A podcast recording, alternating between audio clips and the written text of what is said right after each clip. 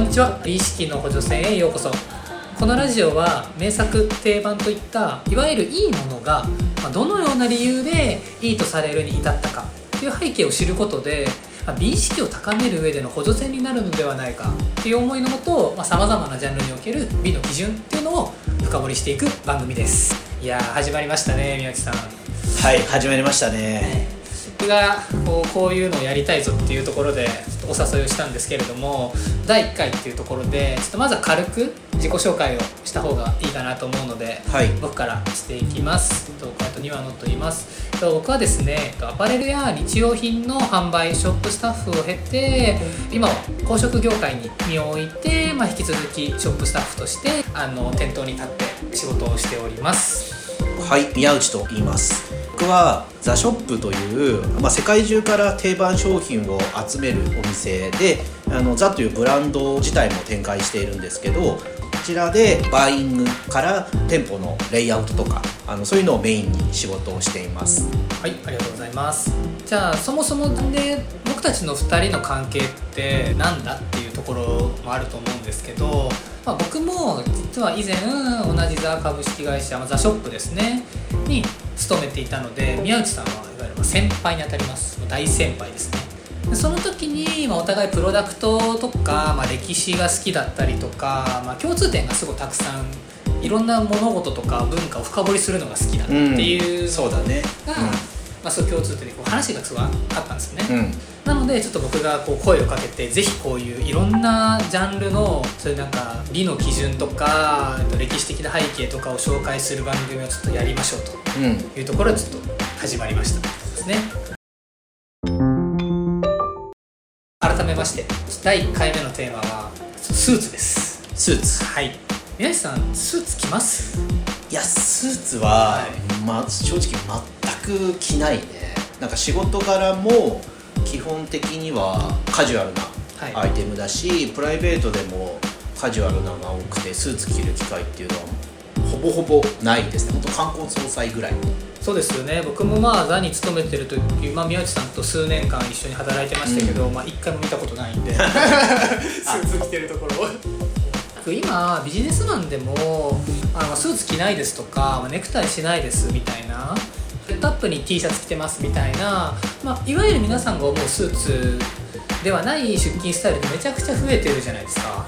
はい。まあいわゆるちょっとカジュアル化していって、はい。まあ、クールビズだったりとかどんどんこう簡素化されていってると思うんですけど、まあ、いわゆるメンズファッションの真髄は僕はやっぱスーツにあるのではないかなとお思っていて昔、えっと、新卒で入ったアパレルの時に僕ドレス担当だったんですね。いわゆるスーツツとかドレス担当で、へまあ、いわゆるビジネススーツから、うんいわゆるジャケパンみたいなドレスウェア。すごい深いなっていうのもありましたしあのあ結構ここからメンズファッション着てたんだなみたいな結構あったんですよ。なるほど。はい。カジュアル化が進んでるとはいえあのちょっとスーツを実際ちょっと掘り下げてみたいなっていうのがあったんですね。なるほど。はい。っていうのとまさにこの美意識の補助線的な目線で話すと、まあ、スーツって逐実されてる基準がもう決まってるんですよ。結構バチッとちゃんと決まってます。ほなのでそれ知れば誰でもカッコ着れるんですよ、うおおなるほど、基本的なルール基準が明確にあるのでそれを知ればスーツに対する解像度だったりとか面白さだったりみたいなのが改めて知ってもらえるんじゃないかなと思って今回ちょっとテーマとして選びましなるほどなるほど。たはい。まあ、日常的にスーツを着ない僕からすると、うーんなんだろうな。なんかちゃんと着るってなったらはい。ルールが多くて、はい。なんかそのルールを結構知ってる知ってない良し悪し変わってくるっていう感じがするけど。はい。ただその基本的なルールを知ってるとそこでもさらにかっこよくカジュアル化しすぎない形あのでも身につけることがスーツを着ることができるんじゃないかなっていうところもあるんじゃないかなと個人的には思ってます。うん。でまずもう結論から言います。結論、はい。いきなり結論。先にもう結論から言ってます、はい。結論はい。結論はもうスーツの美の基準はもうサイズとフィッティング感。もうこれだけです。サイズとフはい、ィッティング、はい、フィット感。はい。フィット感。フィット感です。サイズとフィット感って、はい。なんか似てるようで違うってこと？ちょっと違いますね。ほう。はい。これはまた後々ちょっと詳しく説明していくんああですけど。そうだね。後々出てくるはい例えばその生地感とかブランドとかうん。トレンドとかいろいろあると思うんですけど、うん。それはその後です。もう何よりサイズとフィット感これをちゃんと分かってるかどうかがスーツの全てだと言ってもいいぐらい。おおなるほど、はい。そこに集約されると。はい。っていう話を今日ちょっとしていきたいんですけど、はい。まあまずそもそも、うん。そのなんでサイズとかフィット感が重要なのかを説明する前に、まあ、ちょっと歴史から、まあ、はい。歴史から。はい。そうスーツがどういうあの変遷をたどっていったかっていうのを、まあ、ちょっと話していこうかなと思います。まずスーツの原型自体は、まあ、19世紀頃に生まれたって言われてるんですけどもはい。ともとは16世紀頃の農民の服が来てるんですよ。おおそうなんだ。それちょっと意外性あるね。なんか貴族の世界から生まれたのかと思ったけどそうじゃない。そうなんですよ。実は農民が着てた服きっかけなんですね本当の起源は。実はフロックって言われるフロック。まあいはい、今でいうちょっと着丈が長い、まあ、コートとかワンピースみたいな服があるんですけどそのフロックっていう服をヨーロッパ圏の農民が外出する時とか農作業の時に着てたんですね。へえなんか、はい。農作業のイメージからすると、ちょっと着丈長い服って邪魔になりそうだけど、はい。そういうことではない。はい。まあ、いわゆるそれは汚れ防止だったりとかも踏まえて着丈の長い服をああなるほど。汚れ防止っていう意味合いがあるのか。はい。でそれを貴族が取り入れ出すんですよ。でも農民が着てる服なのでそのまま取り入れるんではなくってイギリスの職人が高級な布地を使ってそのフロックコートみたいな形にへえ仕立てたんですね。なんかすごい面白い話だね、なんか農民の服を貴族が取り入れるって、はい。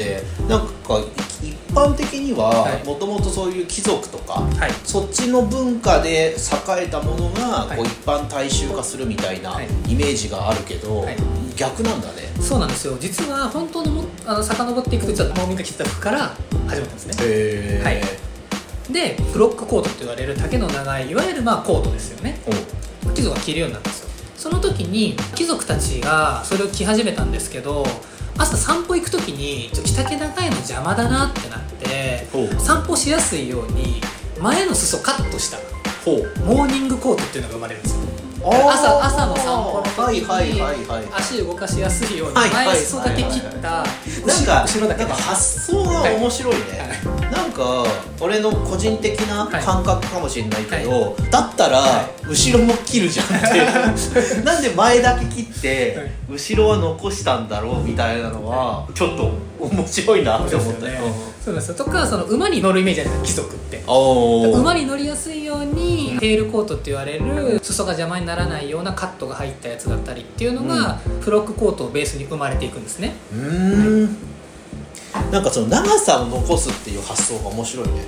そうなんですよ。ただ例えばそのモーニングコートだったりとかフロックコートって、うん。いわゆる外で着る服じゃないですか、うん。朝のお散歩用とかコートなんで外で着るようなんですよね、なので室内用の服も欲しいよねってなってくるんですはいはいはいはい。はい昔の貴族っていうのは一日に何回も着替える習慣があったんですね。はいはい朝のお散歩の服はい。朝ごはんを食べる服とか、はい。例えばその夜会に行く服とか、何回も着替える習慣があって部屋の中で動きやすかったり着やすかったりとかくつろぎたい服が必要だったんです。行動を変えるたびにはい。服ごと変えるっていう文化。はい。なんでその文化が始まったとかは後々出てくるそれは出てこないです。それちょっと調べてそれまたはい。今度。そうですね。まあちょっとわそれなんかすごいイギリス貴族歴史編をやろうかなって感じですね。特殊じゃないのか、はい。その方それがスタンダードまあでもそのいわゆる改良されていってますよね。邪魔だから切っちゃえとかこっちの方がもっと楽じゃない良くないってなっていくと。話を戻すと今丈長いの生まれました、うん。散歩用に前切りました、うで室内で楽したいから後ろ切るんですよ。そこで後ろそこでようやく後ろがなくなるわけ、はい。でこれがいわゆるスモーキングジャケットって言われるやつですね。まあ、ちょっともしかして聞いたことある人も多いと思われるんですけど、まあ、食後の一服を楽しむ時のためのお洋服なんですよ。うんうんうんリラックスする時のお洋服ですよね。でもやっぱ長いと邪魔なんで切るんです後ろもだから前も短くなった。後ろも短くなったこれがいわゆるジャケットスタイルの原型いわゆるスーツの原型に実はああなるほど。なっていってるんですね、ん。はい、なのでちょっと改めてまとめると、まあ、農民が使ってた丈の長いコートを貴族が取り入れて、散歩がしやすいように前を短くする。うん。で着替えるのも楽で室内でも着れるようにっていうので後ろを短くする。うん。これがいわゆる、まあ、スーツの原型になっていきます。なるほど、はい。なるほどだからスーツの原型は外じゃなくて室内で着るっていうのがスーツの原型だし、はい。それを遡っていくと,、えー、と農民が多分農作業をする。で、はい。その下に着てる服を汚さないために、はい。上から羽織ったはい。ものっていうのがはい。スタート。と。はい面白いね。農民ははい。多分服を何回も着替えないから、はい。服をそもそも持ってないから、はい。内側に着た服を汚さないためにはい。外から羽織るでしょ、はい。だけど貴族は真逆で、はい。えっと行動を変えるたびにはい。服を全部変えていく。はい。から、えーその大その本当は汚さないために着たコートっていうものはい。をどんどん改良していって、行動を変えるたびにはい。着る服に変えていくっていう、そうです。その時々のコードに合わせてお洋服をドレスコードを作っていったんですよ、はいはいはいい。わゆうん。る、はい、食後の一杯用の服朝散歩する時の服、うんうんうん。お仕事の時の服、うん。えっと晩餐会の時の服うん。みたいなドレスコードに合わせてジャケットっていうところまあ自分が着る服っていうのをちょっと変えていったんですね。うんうん。だいわゆるその当時の文化とか風習っていうのを反映しながら作られていったっていう歴史があります、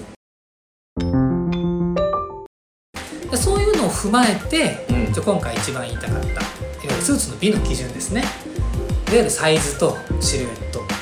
でさっきのところで言うとこの時にはこのお洋服っていうのが決まってるわけですよ。はい。つまりルールのもとにお洋服が作られてきたわけですよね。はい。夜会の時にはこういう服の方がいい。食後の一杯の時はこういう服の方がいいっていうある種ルールから生まれたお洋服はい。になっているので美しいかどうかっていうのはその時々に合ったドレスコードをちゃんとしているかっていうところが非常に重要になってきます。その上で改めて美の基準っていうのはちゃんとサイズとシルエットが綺麗になっているかどうかはい。がめちゃくちゃ重要なんですね。じゃあそもそもサイズってどういうどこ見たらいいのっていうところをちょっと細かく、あのー7点ほどあるので。おおちょっと多めだね ちょっとあの7点の前に、はい。なんか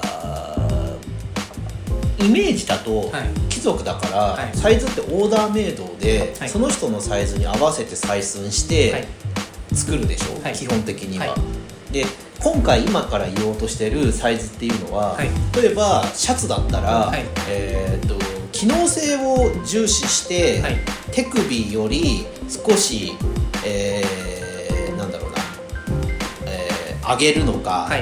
うつなんだ美しさを理由に,、はい。理由に下げるのかみたいな話になってくるってこと、はい、いわゆるそのまさにおっしゃってた通り当時はおそらくあのオーダーで自分用に仕立ててたと思うんですね、なので自分用に仕立てるってことは本当にサイズ感がジャストサイズなわけじゃないですか。その人に合わせて作っているうん。わけで、だそれがいわゆる美しい基準なんですよ。まずは、はいそのジャストサイズであるということ。はい。まあ、そのジャストサイズをどこで見るかみたいな話もはい。入ってくるっていう、そうです。なるほど。はい。いわゆるジャストサイズがスーツのお大きな美の基準の一つなんですね。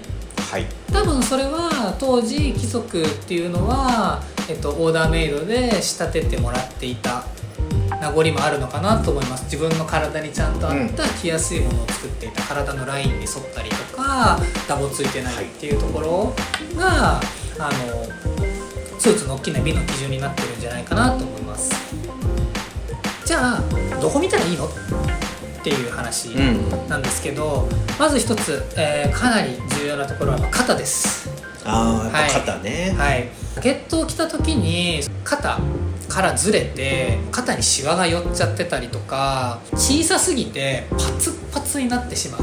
みたいなのはあまりスーツの美の基準で美しくないです。いわゆるしっかりと肩にちゃんと綺麗に乗ってるかどうかがポイントです。でその次に背中ですね。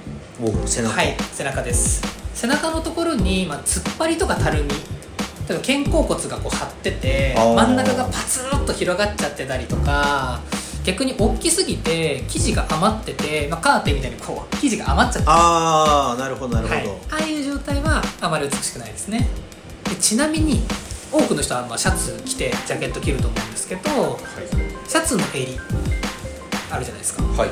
後ろの襟の部分あるじゃないですか。はい。これはジャケットの襟からシャツの襟がだいたい1センチから1 5センチ程度出てるのがまあベストバランスと言われてます。ほうそこ何故？で僕も調べたんですけど、うん。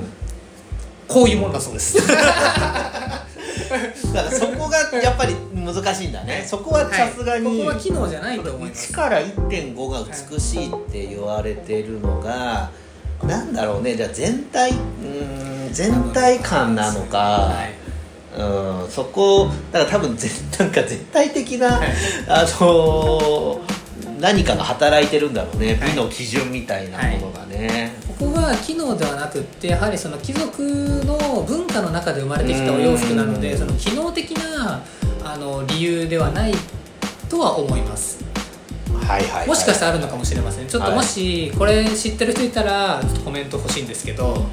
ぜひ欲しいね そこの、はなのでもうここはもうあの素直に1から1.5センチ出たら綺麗なんだなっていうところをうん。覚えておいてもらえればいいかなと思います。でもなんかそ今の時代で言うと、はい。そういう絶対的なルールがあるわけだから、はそのルールをはい。し、お互い知ってますよってはい。いう確認作業みたいなはい。ポイントってことだよね、そうです。なのであのこういうのを知ってる人からするとこれを守ってる人であこの人はちゃんと身だしなみにすごく気を使ってる人なんだなとか美意識が高い人なんだなっていう、まあ、プラスのなんかそういう見るなんかはい。ポイントというかね、はい。見るべきポイントみたいなはい。とこになってる、そうです。はい。で、まあ、背中ときたのは次は胸周りですね。ちなみにジャケット着た時の余ってるなとかだるんとしてるなっていうのをあの分かりやすくちょっと判別できる方法があります。ほうほうほう。ジャケットの襟あるじゃないですか。胸ポケットついてるじゃないですか。うん。あそこの部分にこう拳一つがああ、はい。なるほどあの軽く入るぐらいがいわゆるジャストサイズって言われてるものです。はい。軽く引っ張って拳が2個分ぐらい入るとか逆にパツパツすぎて拳が全然入らないよっていうのはすごい突っ張って見えてしまったりとか生地が余ってしまってるので上半身のシルエットが崩れて見えてしまう。ダボっとして見えちゃうなんかその2個っていうのも、はい。さっきのワイシャツがはい。1.1から1.5センチ出てるのとかと一緒なこと、それともはい。これはなんか機能的な説明ができる？いやこれもおそらくあのその文化的な背景文化的な背景大体綺麗だろうと。おそらくそれが体のシェイプ腰回りだったりとか胸回りだったりとかシェイプがおそらく出る。いい感じに生地が多分落ちるぐらいの生地感サイズなのかなと思います、はいで次着丈ですね。ジャケットのまあ丈の長さですね。大体お尻が隠れるか隠れないかぐらいが、うんうんいわゆる綺麗な。それ結構聞くな。俺あのスーツ着ない俺でも聞く、これ聞く。これ結構有名というか。よく有名な話そうなんですよ。でお尻が完全に出ちゃってる状態はちょっとあのツンツルテンに見えてしまうし、お尻が完全に隠れすぎてしまうと、うん。ジャケットがすごく大きく見えてしまう。あ、まあ、足が短く見えすぎるっていうところがあるので、そうだね。なんかそう面白いというかでもはい。それって、そこは機能なのかな今度そうすると。機能と多分バランスもあるんじゃないですかね、うん。なんかお尻がまあこれ美だよね、だからはい。上後ろから見た時のはい。人間のお尻っていうものがどのぐらい見えてた方が美しいのかっていうのを歴史の中ですごい計算されてて、はい。でなんか多分そこが最終的に一番綺麗に見えたってことなんだろうね。あとこれは僕おそらく僕のその調べた上での仮説なんですけど、身につけるものなので体のラインをきれいに表現するのが美しいと感じるんじゃないかなと思うんですよねやっぱり。だから、はい。あとこれだからめ要するに男性のはい。体のラインをスーツによって少し補正してあげて、はい。より美しい男性の、えー体のラインを作っていくみたいなはい。作業、はいまさにそうです。なるほど。いわゆる鍛えられて美しい体っていう表現もあったりすると思うんですけどいわゆるその上流階級としてのん。威厳だったりとかうん。っていうのを示すために体のラワインを美しく見せるっていうところに着目してたんじゃないかなって僕はこう調べててお感じました。なるほどね。そうなってきた時に腰で1回シェイプ背中で1回シェイプしてお尻でプクッとなる。いん。わゆる曲線を隠すっていうのは実際の人間の体のバランスから外れるじゃないですか、外れるね、はい、直線的になってしまうのであんまり良くないのかなっていう。のはなんか調べてて思いましたね。なんか当時の理想とする体型みたいのがあったってことなのかな、あーそうですね。なんか女性もしかするとはい。なんか俺の知ってる話で言うとさ、女性はやっぱりシルエットの強調みたいので、多分コルセットとかが主流,、あの流行してた時代って、はい。よりウエストを細くすることによって、理想的なシルエットをはい作っていくみたいなのがあったと思うんだけど、はい。男性もそういう背景があってこのスーツの美の基準っていうのが生まれてんのかな？僕はおそらくそうなんじゃないかな。あそこまで分かりやすいあのシルエットを強調するようなところまではいかないにしても、うん自然な体の曲線美みたいなのは、うん多分当時やっぱ意識してたんじゃないかなとは思いましたね。うんなるほど。でちなみにその着丈で言うと袖丈ですね、うん。で言うと手を下ろした状態でジャケットの裾からあのシャツの袖ですね。これは1から2センチぐらいです。ちょっとちょっと違う、ね、ちょっと違うちょっと違うんだね。ここ2センチ出てもいい、はい、がベスト。ここもおそらく文化なんじゃないかなと思います、はい、ここなんかこう腕はさ、はい。首と違ってさこう腕を上げた時にはい。ちょっとシャツがい。引っ張られるじゃん、引っ張られますね。でこう下げたら戻るでしょ、はい。だからこうやって腕を上げた時に、はい。なんかこう綺麗にシャツが手首で残るぐらいのバランスになるためにそうなってるとかっていうことじゃないのかな。それもまた違うの？そうですね。この辺りはちょっと僕も調べきれてなかったのでちょっとまた調べたらちょっと雑談でも話そうかなと思いますしあの、まあ、ちょっと深掘りしたいところではあるんですけど一旦まあ襟、まあそういう そうだね。襟は1から1.5そう。それは1まあからまずまずはその数字をしっかり覚えるっていうことがね大切だからね。でも美しいと感じるもう基準がすでに数値として出てるんだよっていうのを分かってもらえればああ、はい。なるほどね、うん、もう数値化されてますよそうなんなんか少し出るぐらいとかだったら少しって人によって違うじゃないですか。うん抽抽象的な話じゃない。そうなんですよ。もう1から2ってね。うんうんで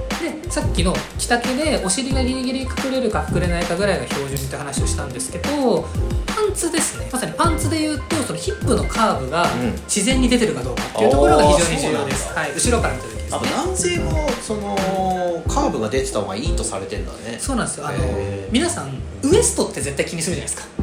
気にするね。ウエスト小さすぎてしんどいなとか大きすぎてブカブカでベルトで縛らないといけないなっていうのがあって皆さんおそらくウエストはめちゃくちゃシビアに気にするん。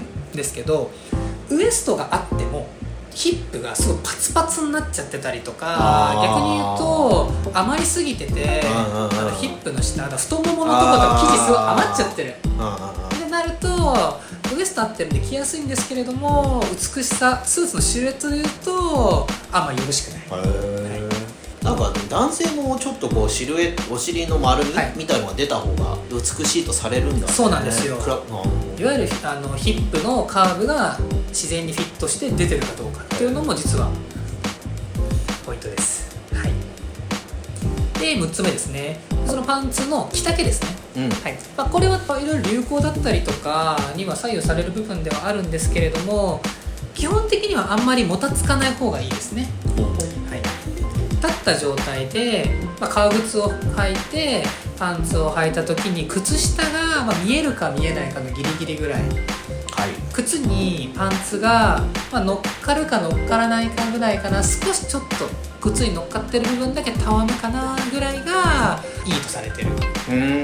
だからこれもだからもういいとされてる丈感が決まってるので。そうなんだね。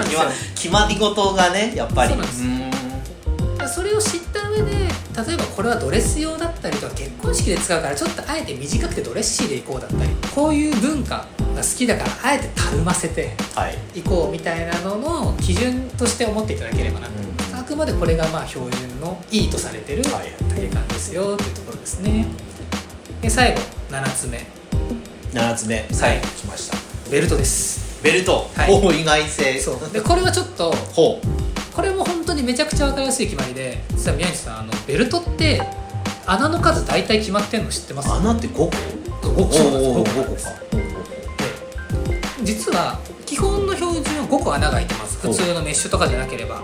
でベルトを止めるのはもう真ん中の穴です。ああなるほど、はい決まってます。真ん中切ってだからそれに合わせろと。一番最初の穴はにつけたらバランスがうん余ったとこ少ない。そうだね。でもウエスト結構細いからといって一番最後の穴に入れるとすごいベルトが余ってしまうというかこの。真ん中に入れてくださいなんかその話を聞いて、このスーツに知識がない俺からすると、はい。じゃあなんで5個穴開けたの？ってっていう発想に至るんだけど、はい。それなんで5個穴開けてわざわざさその真ん中を使うの？だったらそこ1箇所だけ開けとけばはい。いいじゃんって。そうですね。なんでなんでしょうね。もちょっとまた。なんかあるんだろうね、あるなんかあるんだろうねおそういう背景がもしかすると、うん。これ僕の仮説ですけどもともといっぱい穴開いてて、うん。それに修練されていった、あの可能性も高いなと思いますし、うん。そのいわゆる装飾的な意味でうん。一、つ穴が開いているよりかはいくつか穴が開いていた方があ確かにそうか。綺麗に見えるのかもしれない。確かになんかスーツってさなんか意味、まあ意味ないっていうのはあれか、はい。今で言うとあんまり必要としないけどここになんかボタン3つあったりとか、はなんかその前のはい。ボタンもさ、はい。2つだったらはい。上だけ閉めて、はい。下は開けといた方がいいとか、なんかそういうのあるじゃん。あだからはい使わないけど、はい。存在するとかみたいなのがあるじゃん、だからなんかそうそういうことだよねきっとね、はい。そうまさにそうなんです。っていう7つの基準の話をした後にまさにそれ言おうと思ったんですけああどなるほど。まあ、っていうその、えっと、7つ全部あの完璧にやるのはなかなか難しいと思うんですけど実はこういうチェックポイントがすでにあ,、って抑えるべきところがあるんだなっていうところだけ覚えててもらえればうん。いいかなと思います。はい、まあ、スーツそうねスーツ、まあ、自分で着る前にはい。誰かスーツ着てる人がいたら、まず見て。そうです。今日のはい。話を思い出して、はい。ポイントで見ていくと。なるほどなるほど。なんかこの人スーツの着こなし綺麗だなって思う人がパッと見た時にそういうところを見てもらったら実はそういうのをクリアしてたりするんですよね。なるほどなるほど、はい。なるほど。で逆になんかこの人ちょっとダボついて見えちゃうなとかっていう人はあそっかジャケットの裾からシャツの裾が出てないからジャケットが大きすぎて見えるのかなとか、はいはいはいはい。今までなんとなく似合ってる似合ってないってざっくり見てたのを、はい。今の話を思い出して、あ襟、えー裾とか、はい。うんそういうふうにベルトとかって見て、なんかこうあここが違うから良くないんだっていうふうにこう観察ができるみたいな。そうです。あのたまにこういうのをこう完璧にあのクリアしてる人とかを、まあ、たまに街中で見るんですけどやっぱそういう紳士だなってすごい思います。ーなるほどなるほど。知ってるなと。あもう仕事できるんだろうなみたいな。やっぱすごいお洋服にこだわってらっしゃるんだろうなっていうそのまあ知性を感じますね。はいはい。これちょっとここはちょっと余談なんですけど、うん。まさにさっき言った通りあのスーツってその飾り系がやっぱいまだにすごく多くってまさにそのボタンも2つついてたら一番下飾りなんであれ止めなくていいです。てか止めないです止めない。止めないんですあれは。止めてる人いるよねいます。止めないです。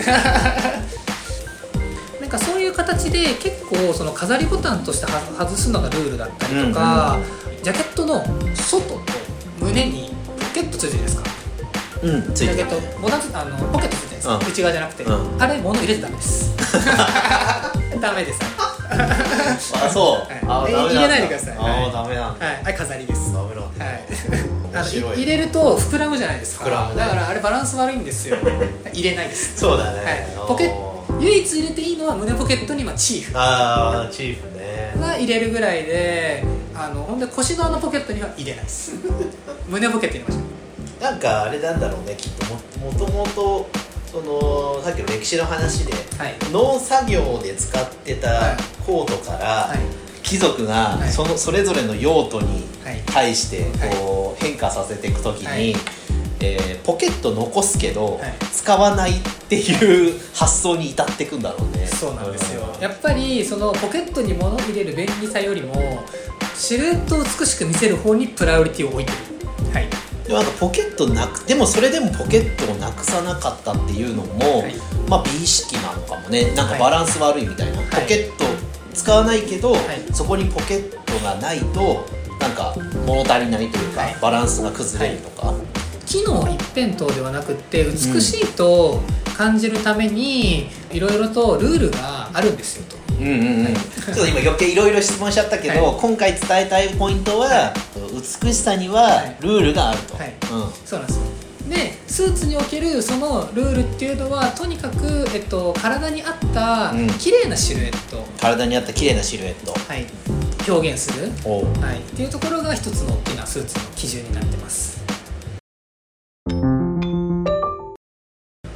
ということで、はいはいはい。はい、まとめていこうと思うんですけど、はいはい。いろいろちょっとどうですか宮内さん？めちゃくちゃいろいろ喋りましたけど。あーなんかすごい知らないことも多くて。あのでも歴史に沿ってこう話してもらえるとなんかこうこっちの知らないで知識を得る側もすごい分かりやすくて勉強になるなっていう感じがしました、あとは、まあ、美の基準でやっぱりこう文化の中でしっかりルールがあって始まりの部分の、なんだろうな絶対的なはい。この基準みたいなのを失わないまま現代まで来たっていうのが多分スーツの得意性というかなんかすごいあのスーツだけがなんかまとってる特別なものなんじゃないかなっていう感じはしましたね。本当そうですよね。だってこれだけカジュアル化が進んだったらだったらもう商談の場でも T シャツでいいじゃんうん。ってなってもおかしくないんですけど皆さんやっぱジャケットを着ていったりとかうん。ポリ素材のジャケットとかが出てきてるわけじゃないですか。うん。洗濯できるスーツとか。それが先ほどの宮内さんの話で言うともうもう別に T シャツデニムでいいじゃん、うん。あの楽さとか機能性とかだけを求めたらあのもっと楽なお洋服もたくさんあるんですけどやっぱり TPO だったりとかいろんなシチュエーションがあるじゃないですか。いろんなお洋服を着るオケージョンの中でスーツっていうのは、まあ、形作られてきている、うん。通り一辺倒な機能に特化してないっていうところが僕は結構スーツが好きななるほどね。あの理由でそのドレスコードを楽しむうん。のが僕はスーツの面白さだなと思います、こう知ってる人同士が「あ分かってるね」みたいな形。あそのスタイルねうん。みたいな。ところは結構大人の楽しさというかでこれっていわゆるのその別に私そんなパーティーとか晩餐会とか行かないしとかじゃない普通のスーツ着て出勤される企業に勤めてる方でも結構楽しめるところだと思うんですね。これなんか面白いのは、はい。ここまではい。形はい。に重きを置いてるものって珍しいというか、あんまりないんじゃないかな、はい。逆にと思って。だって色も、はい。えーまああんまり過度なものじゃなければ色自由生地自由、はい。あのブランド自由はい。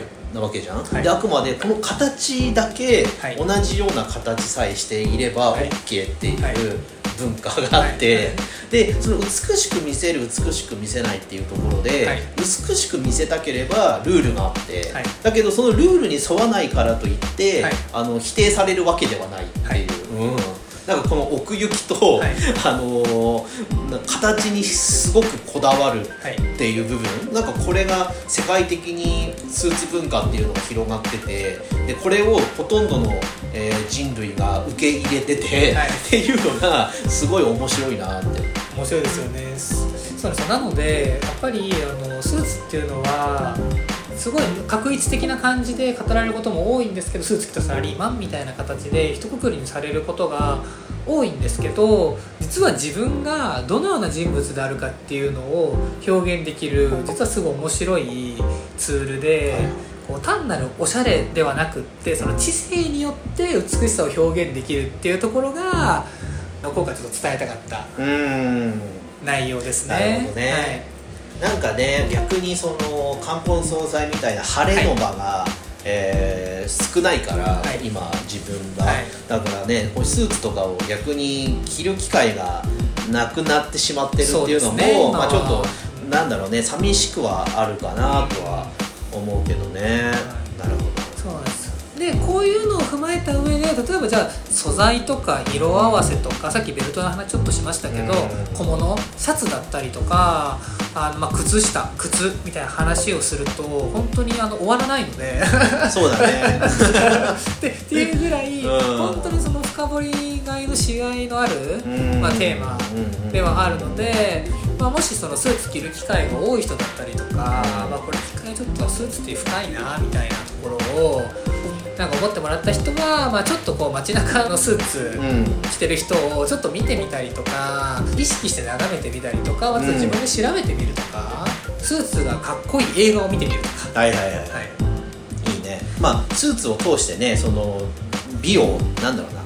文化だよね。人間が作ったはい。文化をわかるなんかちょっとずつ知っていくっていうのはすごい面白い。そうなんですよ。さっきもちょっと言いましたけどそのじゃあ例えば映画好きな人だったら例えば「007」と「キングスマン」と「えっと、ゴッドファーザー」うん。みたいな結構こうスーツが綺麗に着ている映画とかを見比べるとやっぱりイギリスを舞台にした映画とイタリアでベースで作った映画だと着てるスーツの色の合わせとかうん。生地感とかさっきのその着丈とかやっぱちょっと違ってたりするのでうん。面白いんですよね。はい。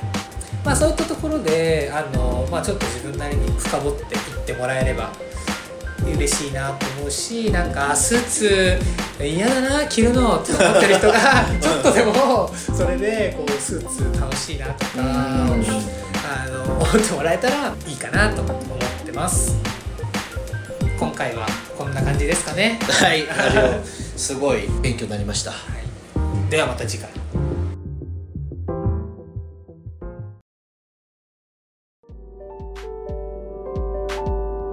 のラジオは物好きの2人がさまざまなプロダクトの美の基準について語る番組です。できる限り正確な情報をお伝えするよう心がけていますが厳密な交渉は行っておりませんのでご了承ください